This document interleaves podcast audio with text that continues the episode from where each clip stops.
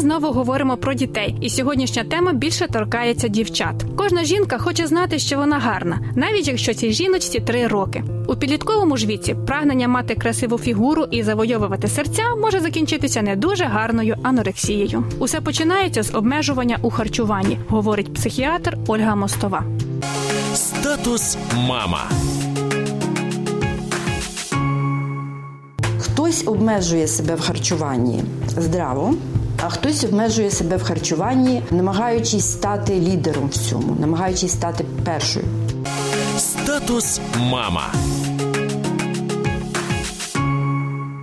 Незадоволення своєю зовнішністю та сувора дієта можуть закінчитися критичною втратою маси тіла та нервовим розладом, якщо вони поєднуються з іншими комплексами. Тут дуже різні є композиції цих комплексів, які лікуються. Наприклад, занадто близький стосунок з мамою, і одночасно він може бути е, дуже залежний і може бути дуже опозиційний. Коли, наприклад, мама втручається в усі справи, хоче керувати, і е, дівчина тільки завдяки анорексії може мати ту поведінку, яку хоче вона. Інакше все вона має робити те, що тільки хоче мама.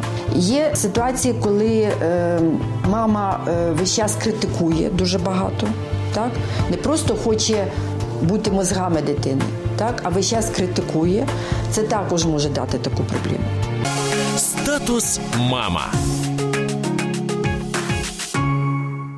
Поштовхом до анорексії бувають і сімейні негаразди, зокрема розлучення батьків, смерть близької людини та сексуальні травми, наголосила Ольга Мостова.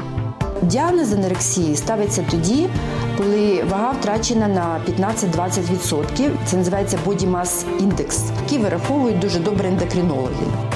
Статус мама.